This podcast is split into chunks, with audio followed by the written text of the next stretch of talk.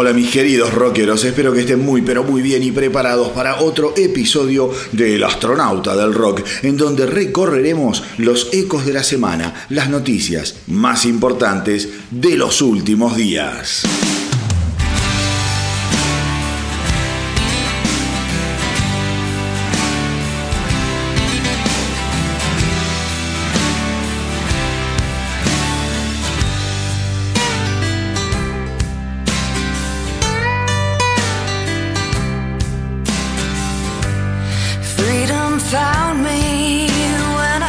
heard the Beatles sing.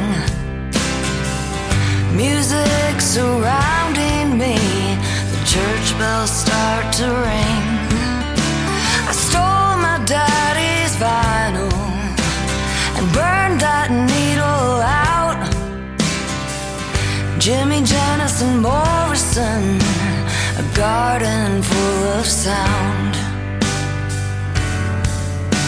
I sold my car.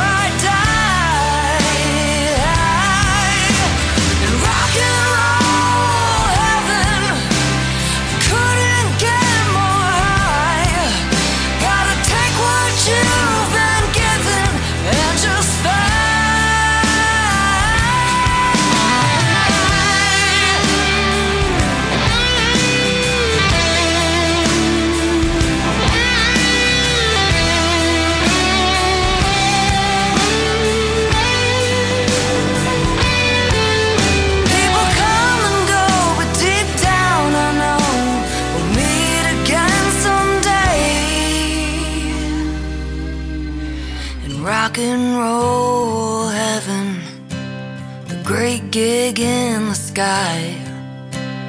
Thought I was done living, but I.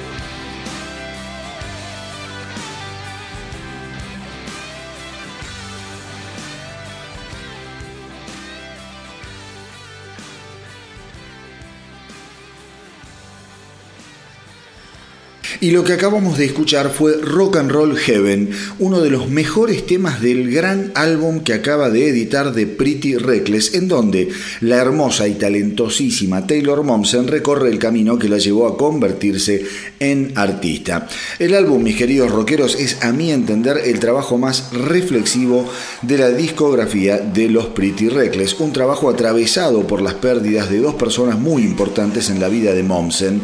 Me refiero a Chris Cornell y al productor Kato Kandwara. Y más allá del simple Dead by Rock and Roll que abre el disco en forma potente y muy rockera, lo cierto es que el resto de las canciones nos llevan por un sendero mucho más eh, como les decía antes, calmo y por momentos menos estruendoso. The Pretty Reckless es una banda con una historia plagada de grandes canciones, ideales para agitar y rockear, y solo hay que internarse en sus discos anteriores para entender a qué me refiero. Pues bien, si están esperando que la banda repita esa fórmula en este álbum, les diría que se saquen el chip y se dispongan a escucharlo con la cabeza un poco más abierta, porque aquí hay coqueteos con lo más importante inteligente del grunge a la Soundgarden, por ejemplo, en el tema Only Love Can Save Me Now, en donde justamente toca el que fuera baterista de Soundgarden y actual batero de Pearl Jam, el señor Matt Cameron. Em, en el episodio anterior del Astronauta del Rock también escuchamos el simple And So It Went con eh, Tom Morello como invitado en otra canción rockera y fuertona, pero después de esa tríada punzante, de esos tres primeros temas, eh, que abren eh, la primera parte del disco, los Pretty Reckless apretan el freno y arrancan sin pausa hacia una sucesión de canciones geniales, pero menos infecciosas y lacerantes. Por ejemplo, 25, God So High, Standing at the Wall, Harley Darling, o el tema que escuchamos recién, Rock and Roll Heaven, son el contrapeso ideal y digamos baladístico, por llamarlo de alguna manera, frente a temas como My Bones, Witches Burn o eh, Turning Gold, que ahí sí explotan la vertiente más dura de la banda. Y eso es lo que me resultó fantástico de Dead by Rock and Roll. El equilibrio con el que Pretty Reckless camina a lo largo de 12 canciones sobre una cuerda floja.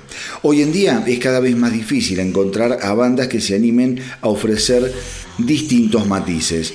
Y eso nos habla de un álbum que está muy enraizado en aquellos discos de antaño que marcaron lo mejor de lo llamado classic rock. No puedo decir que haya sido una sorpresa en cuanto a la calidad del álbum en general, pero sí lo fue en este aspecto que les comento. Dead by Rock and Roll realmente es una especie de montaña rusa que no aburre, que no cansa, que no aturde y que te da la posibilidad de tomarte un respiro después de estremecerte con un rulo o una caída libre escúchenlo.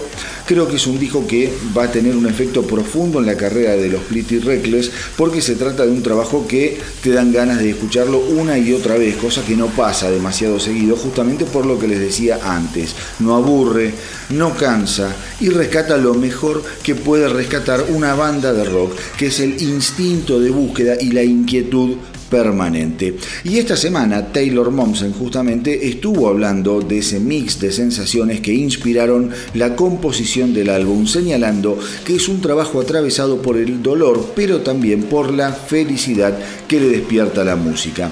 Antes que nada dijo, eh, el rock and roll es maravilloso y creo que todo aquel que no comulgue con eso simplemente está equivocado, porque el rock and roll es mucho más que un género. El rock siempre estuvo ahí, más allá de que ahora algunos piensen que está muriendo. Lo que hay que entender es que el rock siempre estuvo al costado de la sociedad y siempre estuvo ahí para los inadaptados. Es algo que tenés que salir a buscar. Tiene sus momentos en los que brilla el sol, pero lo cierto es que el pop es la norma y está bien. Pero el rock eh, es mucho más importante y va más allá, es más profundo, es alimento para el alma, es algo que necesitas o al menos es algo que yo sin dudas necesito con la misma intensidad que necesito el agua o la comida. Lo necesito para seguir viva. El rock nunca va a morir. Puede tomar diferentes formas a lo largo del tiempo, pero es algo que nunca va a desaparecer, porque se trata de algo primal que es muy difícil de poner en palabras. Lo tenés que sentir. Mamita, qué linda declaración de Taylor Momsen.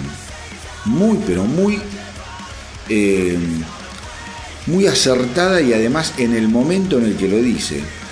Eh, digo, personalmente todo esto que acabo de leer se lo dedico a Gene Simmons, que desde hace años viene rompiendo las pelotas con la idea eh, y la ¿cómo es? y la hipótesis de que el rock and roll está muerto.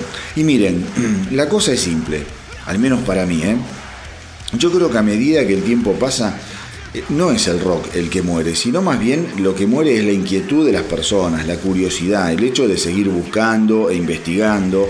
Digo, está repleto, pero repleto, inundada, inundado de bandas de rock and roll maravillosas y geniales, bandas originales que no paran de surgir, bandas establecidas y clásicas que siguen dando pelea. Ahora, si vos pensás que vas a encender la radio y que te vas a cruzar con infinitas estaciones que pasan rock and roll, entonces no entendés un sorete, macho. El rock nunca fue lo que invadió las radios.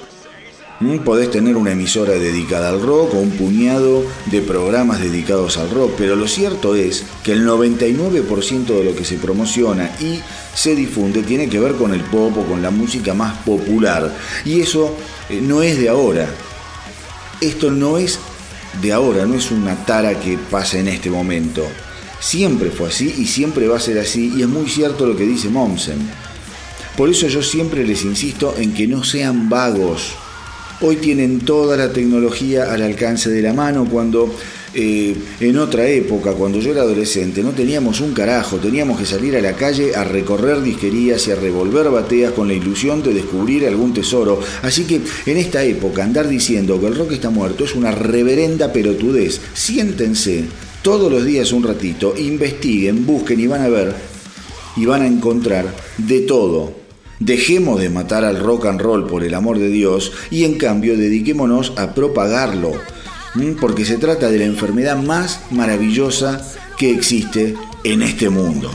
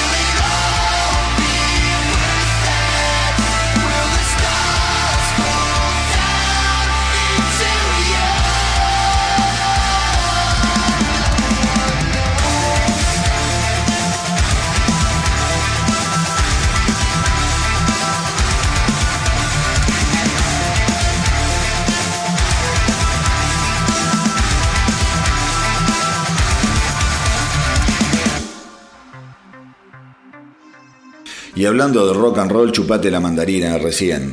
Tremendo, lo que sonó fue eh, You Are All You Need, lo nuevo de While She Sleeps, tremenda, tremenda banda que el 16 de abril estará editando su quinto álbum eh, Sleep Society, un álbum muy, muy esperado eh, y que entre otras sorpresas va a tener como invitado haciendo voces a Simon Neal de esa banda que a mí me encanta que se llama Biffy Clyro y que les recomiendo.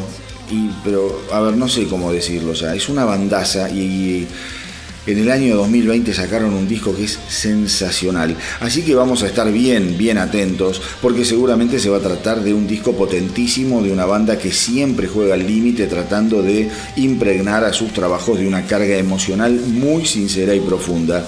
Con lo cual hay que agendar sin dudas el 16 de abril, como les dije antes, para clavarle los dientes a ese manjar que seguramente será Sleeps Society. Y mis queridos rockeros, el que estuvo hablando esta semana también fue el batero de Aerosmith Joey Kramer, que aseguró que no está en sus planes ni dentro de sus intereses editar un disco solista. Digo, está todo bien, eh, me parece bárbaro que lo aclare, pero nadie está esperando nada ni lo contrario de Joey Kramer. O sea, si los discos solistas de Joe Perry, ya de por sí son espantosos, lo mismo que ese combo mierdoso de música country que editó estúpidamente Steven Tyler. ¿Ustedes se imaginan lo que puede llegar a ser un álbum solista de Joey Kramer?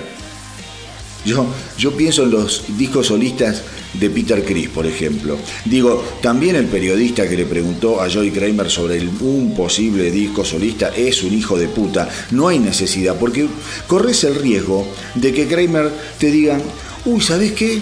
Nunca se me ocurrió, qué buena idea, y ahí nos cortamos todas las bolas. Así que un consejo a los señores periodistas de rock, eh, por favor, al menos intenten discernir entre lo que hay que preguntar y lo que no hay que preguntar. Recién hablábamos de la muerte de rock and roll. Me imagino que un álbum solista de Joey Kramer puede ser algo así como un verdadero atentado terrorista en contra de la música que tanto nos gusta y placer nos da. Y ahora, a raíz de que les contaba eh, que en el disco de While She Sleeps me y va a tocar esta gente, ¿cómo se llama? El cantante de Biffy Clyro, me quedé recontra caliente. Así que eh, vamos con Worst Type of Best Possible, que pertenece justamente al último y sensacional álbum de los Biffy Clyro, A Celebration of Endings, del 2020, como les contaba antes, que si no lo escucharon, vayan y háganlo por el amor de Dios.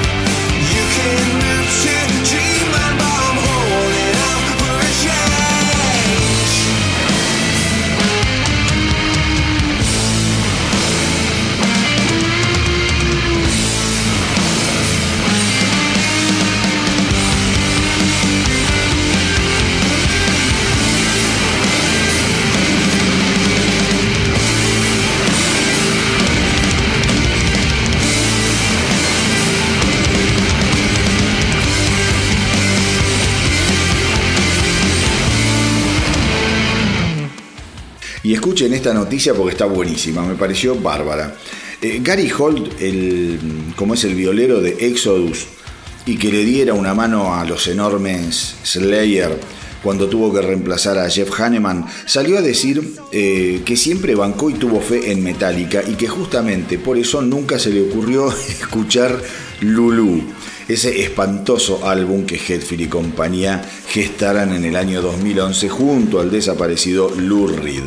Y lo bien que hizo este muchacho, porque si hay un disco imposible, ese es Lulu, que va a quedar en la historia de Metallica como el equivalente a The Elder en la discografía de Kiss, sin duda alguna. Holt también dijo que en diciembre de 1985, cuando Metallica y Exodus compartieron un recital, el veredicto general fue que Exodus directamente aplastó a Metallica y que hasta los propios integrantes de Metallica se dieron cuenta de que habían recibido una paliza.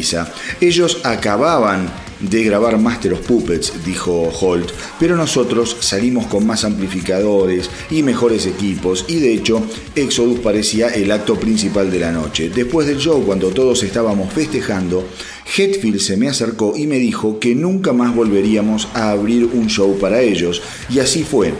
Nunca más lo hicimos con la excepción de haber compartido algunos festivales durante la última década. Aún así, siempre los admiré y creo que Master of Puppets es el mejor álbum de metal de todos los tiempos. Nadie se le ha acercado aún ni siquiera un poco. Eh, quizás solo Judas Priest con Steinet Class. Y es por eso que jamás escucharé Lulu. No quiero cambiar de opinión sobre una banda que admiro tanto. Así que mis queridos rockeros, acá tengo dos opciones. O poner un tema de Exodus o poner un tema de Metallica. Y obviamente, por la falta de aguante, buena onda y camaradería del señor James Hetfield, hoy en el astronauta del rock suena más fuerte que nunca Exodus, dando lo que se dice una auténtica lección de violencia. All the way from the fucking United States of America to teach you motherfuckers a lesson in violence!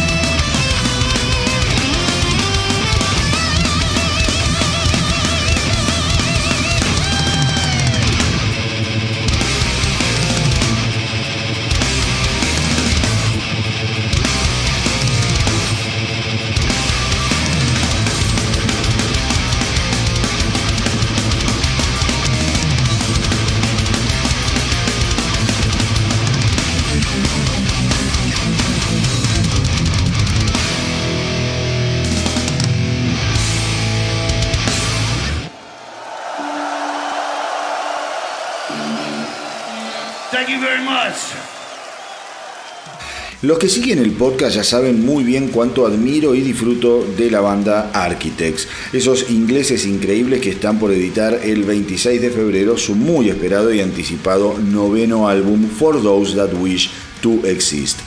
Acá ya venimos escuchando eh, los adelantos del que me atrevo a decir va a ser uno de los mejores trabajos del 2021. Yo ya les conté la historia reciente y trágica de la banda que perdió a su guitarrista y fundador Tom Searle y que con esa mochila cargada de pena en el 2018, aún así, fueron capaces de editar un álbum fabuloso que fue Holy Hell. Escúchenlo porque es un disco divino. Por lo que pudimos escuchar hasta ahora, For Those That Wish to Exist no va a tener nada que envidiarle a su predecesor, como quedó más que demostrado en los increíbles simples Animal, Black Lungs, Dead Butterflies y a los que hoy se le suma el nuevo simple que está estrenando mm, Architects y que vamos a escuchar ahora y se llama Meteor.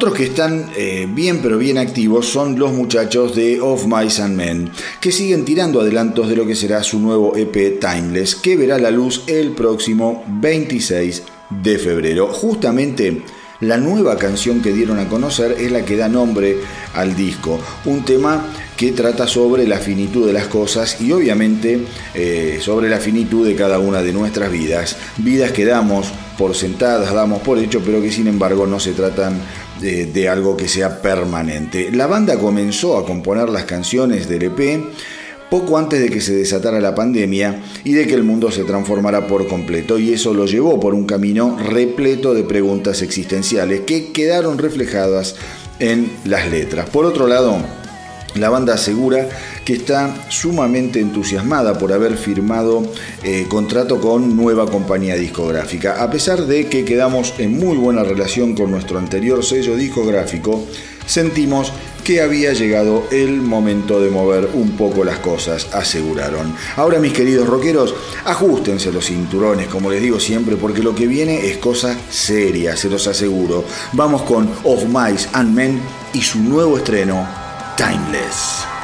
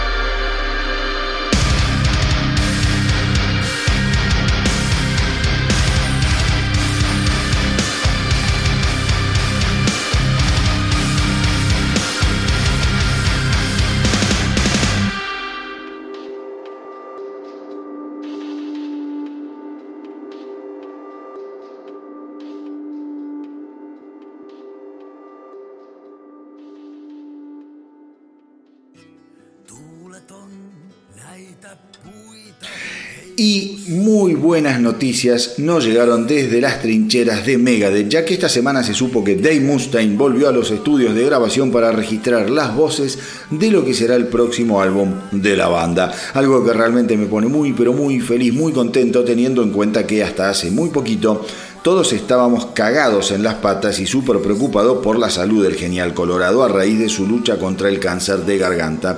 Por suerte los tratamientos a los que se sometió han dado resultados buenos, los resultados esperados y poco a poco las novedades sobre el sucesor de Distopia comenzaron a llegar. Las expectativas, las expectativas son gigantes y más teniendo en cuenta aquel álbum monstruoso que fue Distopia, porque estamos hablando de un nuevo clásico de la discografía de Megadeth. Todo hace suponer que lo que viene va a estar realmente bueno y va a estar a la altura de las circunstancias. De hecho, Mustaine mismo dijo que el álbum que tentativamente se llamará The Sick, The Dying and The Dead no tendrá nada que envidiarle a los grandes clásicos de la banda como fueron Countdown to Extinction, Rust in Peace o Peace Cells. No sé ustedes, pero yo me muero de ganas de escuchar lo nuevo de Megadeth, que hay que ver cuándo sale a la venta, porque aparentemente están eh, especulando un poco con la reapertura del mundo para las giras de, los, eh, como es de las bandas de rock. Así que muy probablemente el álbum quede un poquito archivado hasta que esto se reactive, pero seguramente vamos a ir eh, escuchando distintos simples de lo que es el nuevo álbum de Megadeth, que personalmente tengo la duda, ¿para dónde lo va a encarar? ¿Lo va a encarar, digamos, con una visión de futuro, sacándose el disfraz de enfermo, o lo va a encarar como un álbum de eh, una, una, especie de análisis de todo lo que tuvo que pasar durante este último año, año y medio. Veremos cómo sea, seguramente se va a tratar de un gran, gran álbum de Megadeth. Así que ahora queda solamente esperar que terminen de grabarlo, de mezclarlo, de masterizarlo y de que empiecen a salir los simples. Así que si les parece, obviamente ahora nos vamos a romper un poco la cabeza con Megadeth y Countdown to Extinction.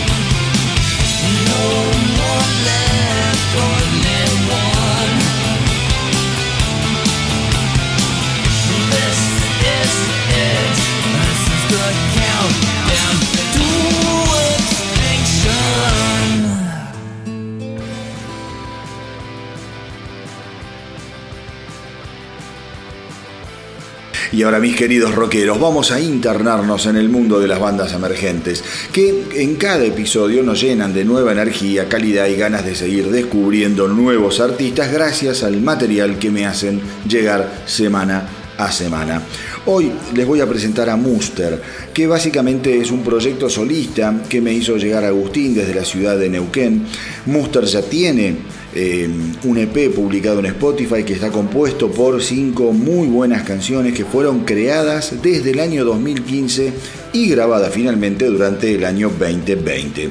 Las influencias que van a encontrar escuchando a Muster tiene mucho que ver con el Brit rock de la década del 90 en canciones que son bien simples, bien pegadizas, con una mixtura de guitarras acústicas y eléctricas que la maneja a la perfección. La verdad es que esto se refleja eh, excelentemente bien en la canción Bama, por ejemplo, que por momentos te hace acordar a aquellos oasis de los primeros álbumes, especialmente de la época de Definitely Maybe o What's the Story Morning Glory, esos dos grandes trabajos de los hermanos Gallagher que determinaron y que redefinieron eh, a, digamos, prácticamente la primera mitad y me atrevo a decir a casi toda la década del 90 en cuanto al sonido del Brit Rock eh, estemos hablando. Se trata de una canción que ya de entrada va bien al frente con un andar y una melodía que te atrapan inmediatamente.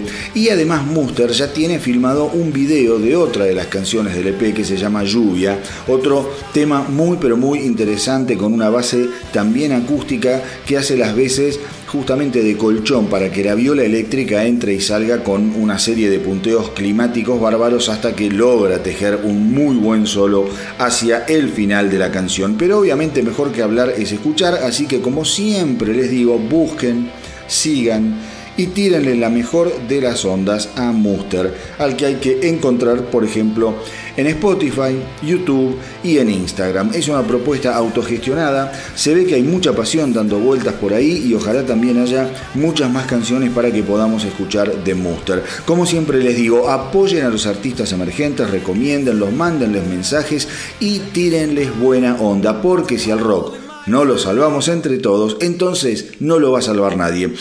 Y si tenés una banda o sos solista, mandame todo lo que haces a elastronautadelrock.gmail.com y desde acá te voy a dar una mano en todo lo que estés eh, queriendo difundir o contar. Y ahora sí, los dejo con Muster y el excelente Bama, un temazo que seguramente les va a encantar.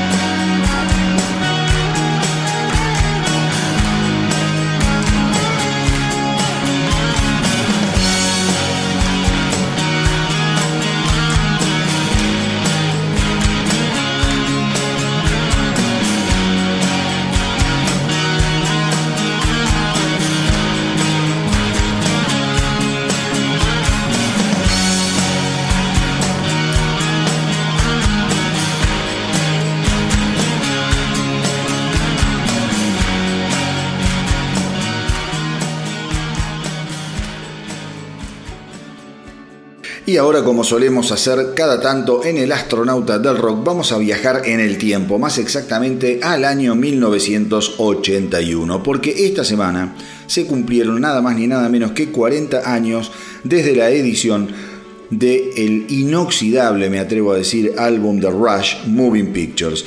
La verdad es que no existen demasiados álbumes de la envergadura de Moving Pictures en cuanto a su calidad compositiva, de producción e interpretativa. En 1981, Rush, después de grabar Permanent Waves y de tener en su haber obras fundamentales como 2112 o A Farewell to Kings, todavía estaba esperando pegar el gran salto que los ubicará dentro de las grandes bandas de rock de aquella era. La historia de Rush arranca a comienzos de la década del 70 en Canadá cuando Geddy Lee y Alex D. Leifson y el desaparecido baterista John Rutsey graban el debut homónimo eh, de la banda en el año 1974.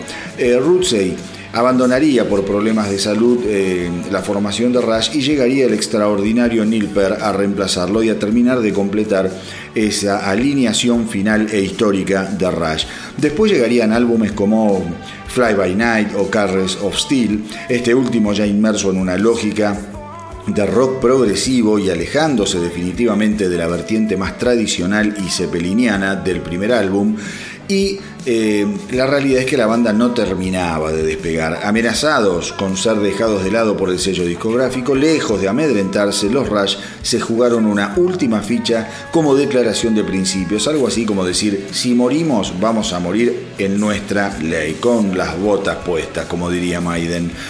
Lejos de un trágico final, resultó eh, que el álbum conceptual 2112 se convertiría en un éxito que lograría romper las compuertas para que la banda comenzara a ser tenida en cuenta por el gran público. La popularidad creciente de Rush los ayudó a profundizar e ir refinando su propuesta y cuando llegaron a grabar Moving Pictures en octubre de 1980 se trataba de una máquina perfecta y ajustadísima, como un reloj suizo. Los tres músicos estaban al máximo de sus capacidades con casi una década de carrera y siete discos grabados en la mochila. Eran una bomba a la que solo le hacía falta una chispa que encendiera la mecha. Esa chispa fue sin lugar a dudas Moving Pictures. Rush entonces pasó de ser un secreto a voces a convertirse en una de las bandas más exitosas, respetadas y adoradas del planeta. Moving Picture fue un disco con destino de clásico desde el primer momento en que fue editado. Siete canciones solamente le alcanzaron a Rush para lograr dos objetivos aparentemente imposibles. Seguir siendo respetada como una banda de rock progresivo, pero al mismo tiempo llamar la atención y ubicarse dentro de las preferencias de los amantes del rock tradicional. Y es que Las canciones de Moving Pictures son de una perfección abrumadora. El sonido es potente pero al mismo tiempo es cristalino. Las canciones están construidas con criterio complejo pero para nada distantes. Es un álbum repleto de melodías memorables y eh, de obras que quedarían tatuadas en el corazón de millones de fans alrededor del mundo. Tom Sawyer, Red Barchetta, E.I.Z., Limelight, The Camera Eye, Witch Hand y Vital Signs no tienen nada que le falte ni que le sobre. Rush nunca había sido tan eficiente y a mi criterio nunca volvería a hacerlo. Moving Pictures siempre quedará en la historia del rock como un álbum imprescindible tanto para los fans como para la banda. Todos aquellos que conocemos Moving Pictures vamos a coincidir en algo. Es uno de los discos que más veces escuchamos en nuestras vidas, porque Moving Pictures no cansa y no aburre y siempre te devela un nuevo secreto en cada escucha. Así que desde acá nos sumamos a los festejos de los 40 años de un álbum insoslayable. Felicidades Moving Picture por estas grandiosas cuatro décadas de vida.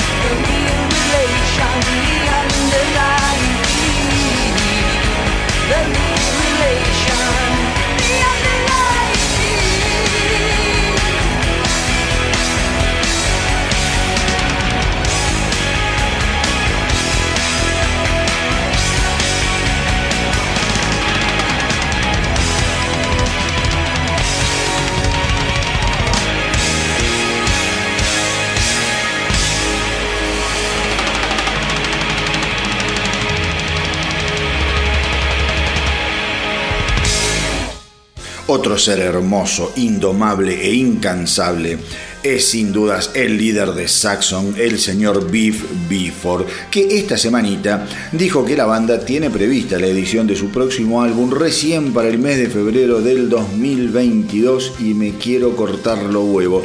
Y bueno, el primer eh, simple del álbum aparentemente se va a estar editando a finales del 2021 y Saxon obviamente ya se encuentra trabajando en el sucesor del muy recomendable Thunderbolt del 2018 y por lo que Bifford aseguró la banda no tiene ningún apuro y el proceso se está llevando adelante sin presiones. Aparentemente ya hay varias canciones avanzadas en las que Bifford fue el principal compositor y sobre lo que podemos esperar del nuevo álbum de Saxon el músico eh, dijo que la idea que tienen es seguir tras los pasos de Thunderbolt, Battering Ram y Sacrifice, todos producidos por el genial Andy Snip.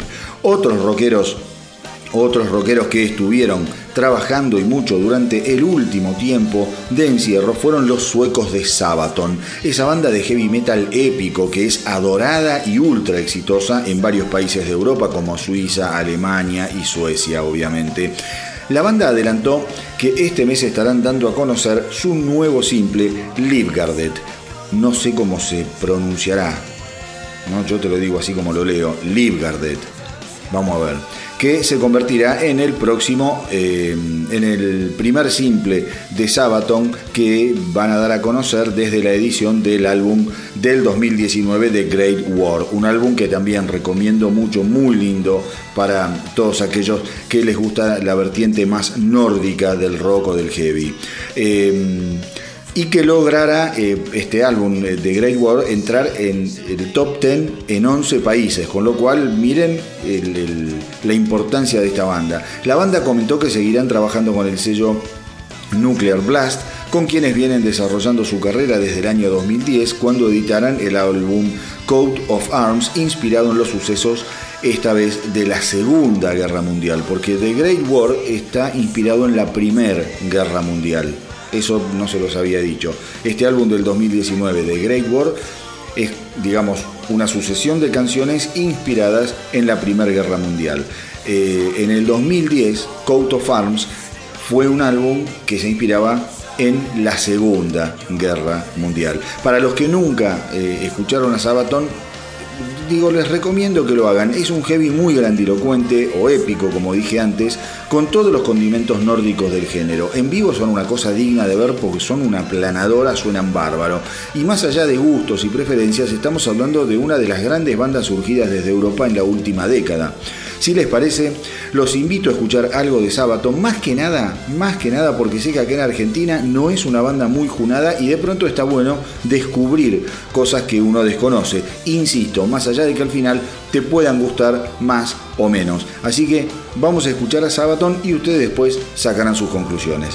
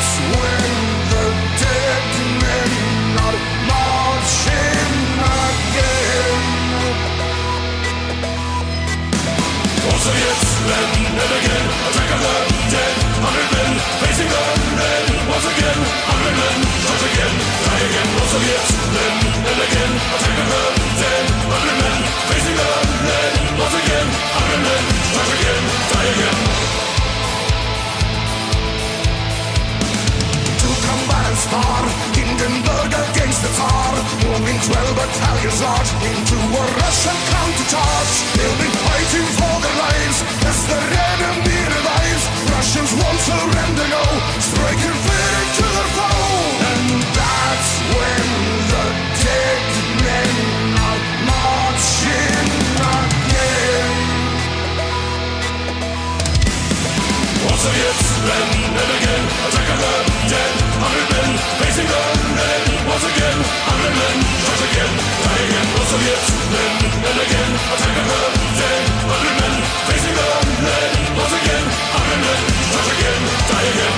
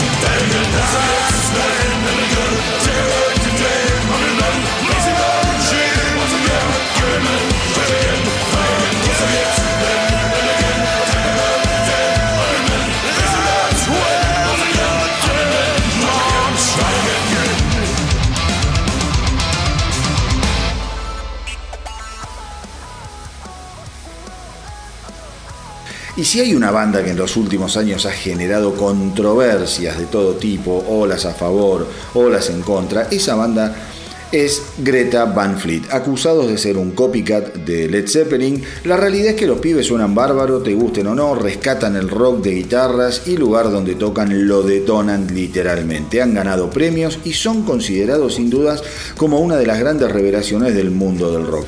Pensemos Pensemos esto, en el curso de solamente tres años, los Greta Van Fleet pasaron de ser una banda, una bandita que tocaba en bares, a convertirse en mega estrellas a nivel internacional. Eso te está hablando de algo real, son datos ciertos. Muchísimo para digerir por tres pibes que son jovencísimos, muy jovencísimos. Entonces por eso, cuando yo escucho tanta crítica muchas veces a Greta Van Fleet, digo, ¿estarán escuchando realmente los que critican a Greta Van Fleet lo que están haciendo? Tienen un álbum y un EP eh, editados hasta ahora. No hay mucho para, eh, para escuchar. Ah, eh, digo, no les va a demandar mucho tiempo escucharlo. Háganlo y después hablen. Porque la verdad es que es una banda que suena increíble. Con temas que están súper bien armados. Y justamente hablando de, las canciones de Greta Van Fleet, este, eh, esta semana la banda dio a conocer el nuevo simple Hit Above, que es una gran canción y que va a formar parte de su próximo álbum de estudio, The Battle at eh, Gardens Gate, que va a salir el 16 de abril. Personalmente me pareció una canción muy pero muy linda, muy climática, que se desprende un poco de la parte más dura eh, que los Greta Van Fleet eh, nos venían ofreciendo en sus dos trabajos anteriores. Digo, esta es una canción que ya la vamos a escuchar, es más etérea, se va construyendo con el correr de los minutos y además eh, todo el álbum que va a venir de Greta Van Fleet y esta canción obviamente estará producido por Greg Kurstin. Greg Kurstin es un productor de una enorme trayectoria que trabajó por ejemplo con gente como Paul McCartney y los Foo Fighters y hasta Adele.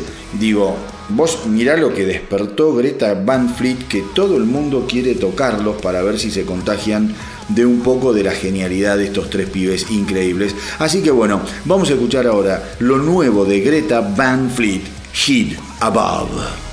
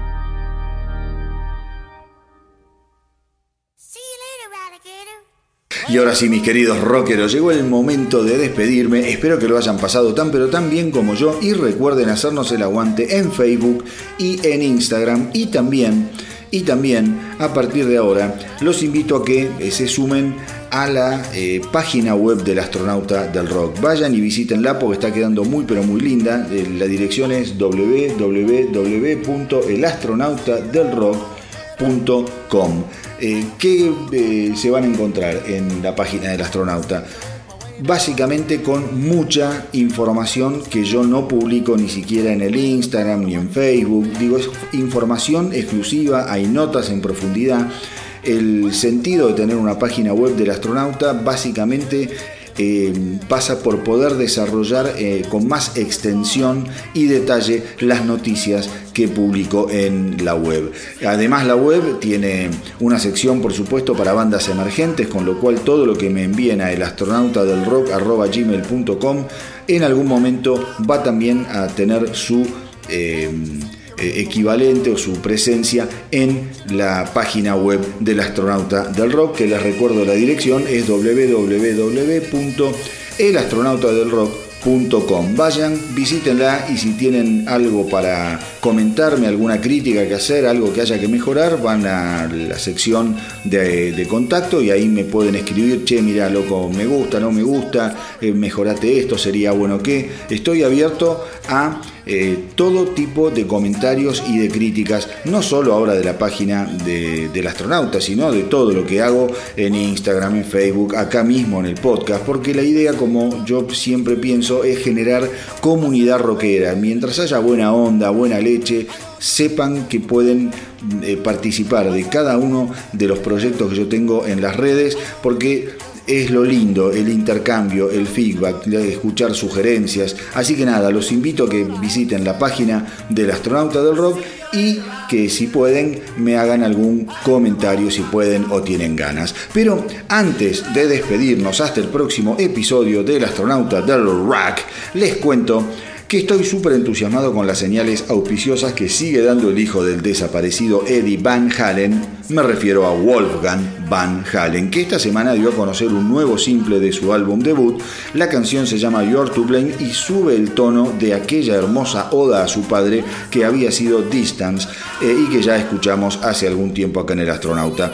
El álbum eh, será editado el 11 de junio bajo el nombre de Mammoth Wolfgang Van Halen. La verdad, y que me pone muy contento que de alguna manera el inconmensurable talento de Eddie siga atravesándonos de alguna forma por medio o a través de su hijo Wolfgang, que estimo tiene mucho, muchísimo para ofrecer. El álbum contendrá 14 canciones, para mí eh, es un poco extenso, pero vamos a ver, porque después capaz te, nos cruzamos con 14 canciones increíbles, ojalá así sea, así que en su momento lo escucharemos y haremos la correspondiente crítica u opinión. Seguramente con el correr de las semanas además vamos a ir conociendo otras canciones que realmente espero estén tan pero tan buenas como las dos que ya asomaron la cabeza. Así que si les parece, hoy nos vamos a ir escuchando lo nuevo de Wolfgang Van Halen, el magnífico You are to blame. Y como siempre les digo, hagan correr la voz para que nuestra tripulación no pare de crecer. Espero que les haya gustado el episodio de hoy. A mí me encantó hacerlo y compartirlo con ustedes como siempre. Gracias por estar ahí, gracias por apoyar la propuesta y por los mensajes que no paran de llegar. Cuídense mucho, hasta la semanita que viene. Y que viva el rock.